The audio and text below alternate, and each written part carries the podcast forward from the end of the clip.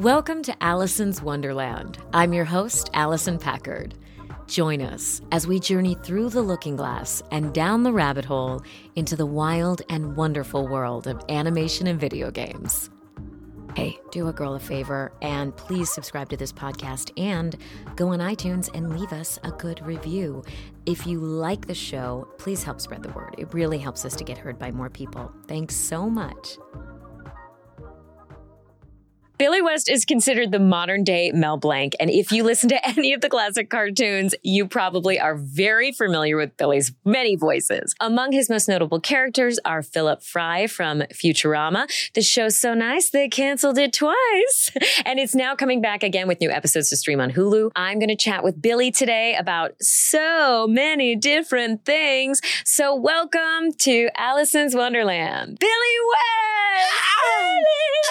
Billy! What- what I know about him. Billy West. Billy, it's so amazing because I think of every single voice actor, you are by far one of my favorites. But oh, thank you. this is the disillusionment of celebrity. I kind of feel like I know you, and that is because You do. a little bit, yeah. My dad's old partner, coworker. My dad was a pipe fitter Uh-huh. at Babson College for many years in, outside of Boston. Heard of it? And uh, his partner was Joe Ross from Lo- Roslindale, who grew up on the block. He was Joey from the block. That's right. yeah. I remember him. Joey He- from the he- block. We used to hear him or just see him. He didn't know anybody was watching him, and he used to be singing. He'd be going up and down the scale. Really? Yeah. Wow. It almost Joey sounds Ross. Like, almost sounds like Joey McIntyre, but uh, not to be not the same guy. No, Not he- the same guy. We heard him singing, me and my friend, and one of those things that's stuck in our head. That's amazing. Yeah. Yeah, growing up and, just and walking around like alfalfa. you know? the, how embarrassing, right? Drink to me only with the Meanwhile, if he was doing that now, you'd be like secretly filming him and Mhm. You couldn't secretly do anything back then. no. No. So Roslindale, Roslindale. Roslindale. See, yeah, it's like I feel like people that are from Boston, you know, you, there's like a certain way of being, and there's also like there's those of us that are not there anymore, you know, Right. for whatever choice. You, You know. grew up there? I grew up outside of Boston. How come you don't have that, you know, Sarius accent, right? Dude, I don't know what accent you're Why? doing right now, man. But This is uh, not that's South the Boston accent that I grew up with, right? Yeah, Seriously. I grew up in South Shore, so that's like Plymouth, Brockton. My dad was from Brockton. My mom was from South Brockton. Boston. I remember when I was growing up, the only safe Avon. place you could live in Brockton was the firehouse. yeah, Brockton was rough. It was the home of arson for quite a while. I think there was like citations on the city hall. You know, yeah, and a billboard when you entered the Yeah. home of arson, Brockton, Mass. yeah, you know the Brockton Fair. Yeah, Brockton Fair. And let's see, I used to go, what else? There was something, I had an aunt that lived in Brockton. I had cousins that lived there. They were all over. All my, all my family, I mean, my cousins are still around, but all my Yeah. nice aunts that I had, they're all gone now. But I remember Stoughton and Brockton Stoughton, and I was born in Avon. Stoughton. Mm-hmm. Yeah. Yep, Stoughton Memorial Hospital, Goddard, Goddard Hospital. Mhm. Yeah. So I was like growing up, you know, Uh, when as soon as I expressed an interest in voiceover, of course, everybody is like, that's Billy West. You got to meet Billy West. My dad, as soon as I moved to LA, he's like, you got to find Billy West. Tell him to give you a job. I found you. yeah, you found me. I made sure that, that you knew me. that's right. We, I- we, Probably came over and, you know, I'm a gentleman. Comic Con. Was that the one where NRBQ was playing? I don't recall NRBQ. Michael Winslow, was he at that one? I think it was a different one. You know who he is? No, The guy that did the All of Noises and the Police Academy Oh, rad. movies. Rad. Yeah, he's he's pretty special. Now it's interesting. You're a musician as well. Yes. You have been. Your some of your early aspirations and the things you were most known for in your 20s was playing in bands. hmm I had a band called the Rogues, and we were basically little rogues. You know, we we're all Irishmen. And I remember it was nothing to carry your own equipment. You were like, you were so happy to be doing it and pushing it in the snow. And Sure. we got a job, you know, that, that $13 per gig, enough for beer That and was me Chinese. schlepping all the gear up here. yeah, no, I mean, but but it's like Never real, changes. It was such a labor of love, and but you said, you know, and do what if I can't do this? You know, I'll, I don't care. I'll carry amps and huge Hammond organs. And we used to play all over the place, bars and things. And I remember when I was 19, we all got together and decided, let's go into Boston and go to the combat zone where all the strip clubs were. this was 1972. So then, how did you make the transition from playing in bands, mm-hmm. being in Boston, to working on the radio for WBCN and doing voices on the radio? It wasn't uh, answers on the radio, and I, I loved them, but I used to say to myself, who talks like this? you know, this conclude, this conclude, this conclude, that is all. You know, and I used to love it. I used to love it when they screwed up. They just were so hurt. they were like, you could hear them whimpering out the door. I had a big, my chance. I blew it. I got a, uh, I'm gonna get fired. yeah, that's right. But I could do those guys and I used to make fun of them and everything. And, but that was all, you know, you're building like a, a repertoire of styles and people. And I was an observer. I was on the autism spectrum. So I was like a little alien, you know, I used to just analyze, spectrum analyze everything and everybody and every sound. And Mm-hmm. yeah, not so much visually, but sonically. Sonically. Oh, Yeah. interesting. Yeah, when I was uh, growing up in Detroit, Michigan, there were Warner Brothers cartoons on TV, but they were prints of prints of prints, you know, films of films of films. They didn't transfer stuff. Interesting. So, in other words, by the time you got to watch it, it was all protons, you know?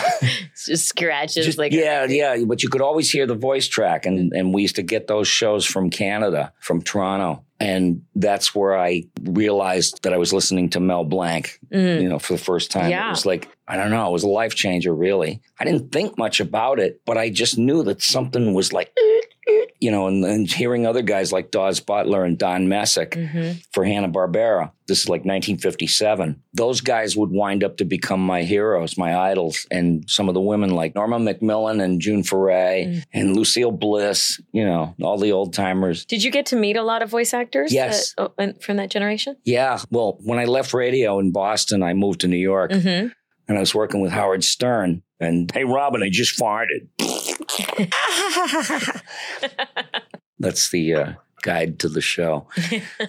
I used to go out on auditions and I met guys that I was a small child when I used to listen to them. And there he was sitting there. Jackson Beck, Wow. his name was. He was the voice of Bluto in the Popeye cartoons. I'm talking about the yeah. 40s.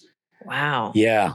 And he was living in New York at the time? Living in New York. He always lived in New York and he did radio. I mean, he worked in radio before there was television and he was a narrator. He had a big voice and that's why they loved him. They always hired him for everything. And he played a detective named Philo Vance, you know, and he would say, she was a blonde, a blonde that would make a bishop want to kick a hole in a stained glass window.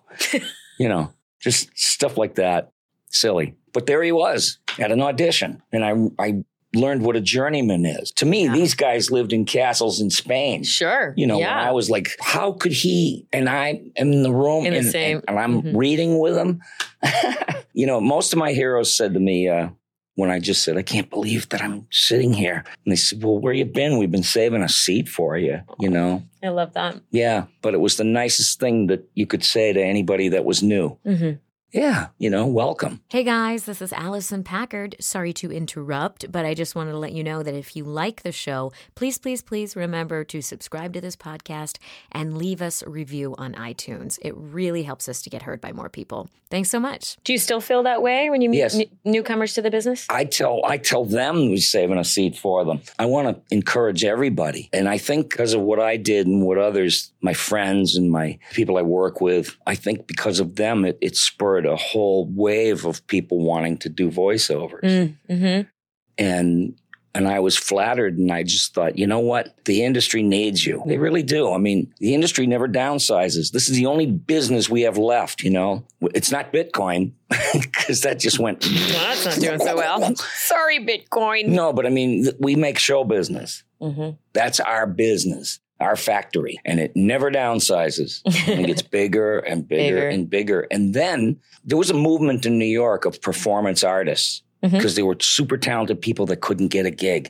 They couldn't get hired on Broadway. They, you know, and they were like, must have been hitting themselves in the head with a hammer. So they said, let's create Literally. our own Mhm. performance spaces and let's star in our own writing. And it was a big scene. People like Eric Bogosian and Ann Magnuson and people like that. But now the internet is a modern day version of that. There's all Crazy. these people that Want to perform? want to perform in the most, you know, in the most sincere ways. And and I watch a lot of stuff. I watch more like stuff online than I do on television. Are you? I- I haven't watched YouTube, television in TikTok, years. or Instagram? What do you? What do you? What do you watch? No, YouTube. YouTube. Yeah. Got it. Hey guys. Hey guys. Hey guys. Hey, guys. This is going to be on YouTube. Like and subscribe. yeah. Don't forget. Don't forget. Tell your friends. Share these.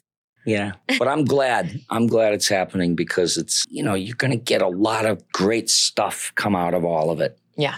I believe that. I have to believe that. I have to believe that the business, whatever business this is, you know, you're competing with people that have a zillion hits on online. and Totally. They want to hire them and not you. And it doesn't matter what they Mhm. sound like. Mhm. You know what I mean? Which is like the antithesis of art. where, Yeah. where it doesn't matter. Yeah, we like to think that talent will eventually eventually rises to the top, but That's I hang on to that. I've always clung to that. Mhm. Who knows? Things changing rapidly. Mhm. But there's still people that blow me away. I'll, I'll hear somebody out of nowhere and I'll just go, look at that. That's fantastic. You know, I, I get excited. Yeah. Yeah. Oh, well, you've had an amazing career. I was thinking about growing up. One of my favorite shows was Doug on Nickelodeon, and and then you know He hearing. was um, painfully average 11 and a half year old. And uh, this is my dog, Pork Chop. And, uh, oh, they're 20 years older now. 25 years older now. So you think they're going to, one kid's going to turn out one way and the other kid's going to turn out the other way. And then all of a sudden, Dear Journal, today I blew up a courthouse. see him going to court. It's Judge Roger Klotz. Order! Order in the court! Order! Oh, look who it is. Bonnie, you loser. I knew I was going to see you in here one of these days. You got guilty written all over your face. It's even spelled wrong. Guilty, guilty. Loser, loser. You're going to jail for five, no, a thousand years, funny. A thousand years, years, years, years. Oh, no. Whoa! Somebody- I mean, somebody is should that just animate- off the cuff? somebody is that should- just off the Somebody cuff? should animate that. we should. Yes, I yes. Let me see what I can do. I bet you somebody out there could take that and animate it. Okay, internet, do your thing. Yeah. Don't make a monkey out of me. I'm counting on Yep. you. I know the talent is there. I know it's some. you and you and you and you. yeah, yeah, guys, and, and you, And, especially you. And you.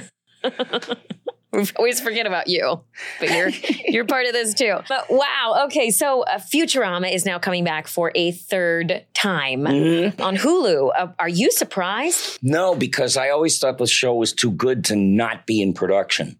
Uh huh. Whether it was in streaming or whether it was on television or Yeah. cable, you know, I just knew that it was too good to not be active. Well, Phil LaMarr calls it the zombie animated series, the show Oh, that never coming- dies. Keeps coming back from the dead. coming back. It's the Glenn Close of shows or something. I don't know. You can't go there. You know, what was that Fatal Attraction? Yeah, I know. I was thinking about it, but I, but I'm thrilled to death. And it was my favorite show that I ever did. I mean, I had done a lot of stuff for Nickelodeon. I'd done Ren and Stimpy. yeah. hey, Ren, will you button me? Will you shut up, you fool? Else I shall kill you, you idiot. Now be nice. And, you know, that stuff was all screaming and yelling. And Uh huh. I was married then, and I used to call home and I used to go, I'm not going to be able to do this show.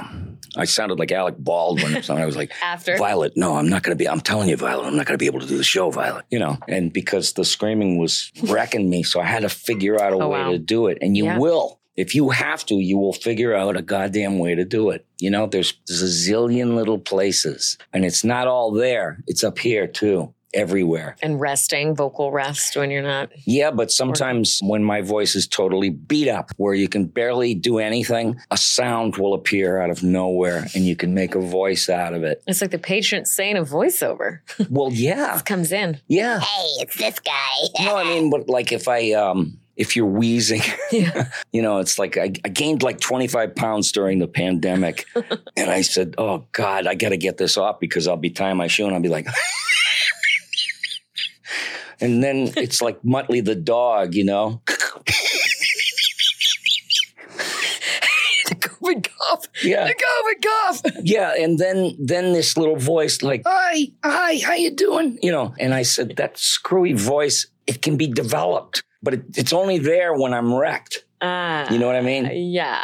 Remember that little man boy or whatever he was? I shouldn't You're say going to have to be more specific? he played Piglet, John Fiedler. I shouldn't say that about him. He's a distinguished actor. He did a million things, but he was on Star Trek and he he played Jack like a Jack the Ripper, and he went, I'm gonna make you suffer. Die, die, all of you die. and he had this little I wonder if we can find that. munchkin it You can find it. Yeah, you can find it. And he was in Twelve Angry Men.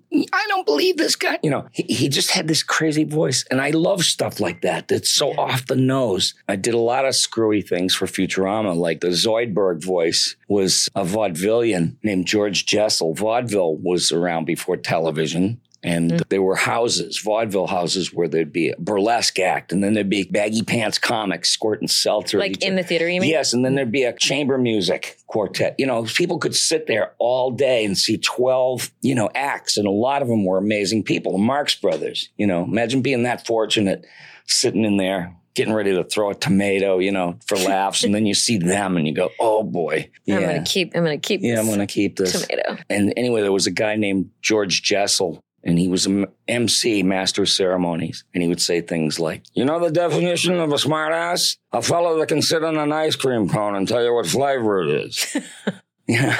And he had this marble mouth. And, and so I took him and an actor from Yiddish theater, Lou Jacobi, who was in the Arthur movie. And he leaned in and he went, What's it like to have all that money? You know, and I just thought it's so beautiful. They're so, they're, these guys have these blah, blah, blah, mush mouths, and that was perfect for Zoidberg.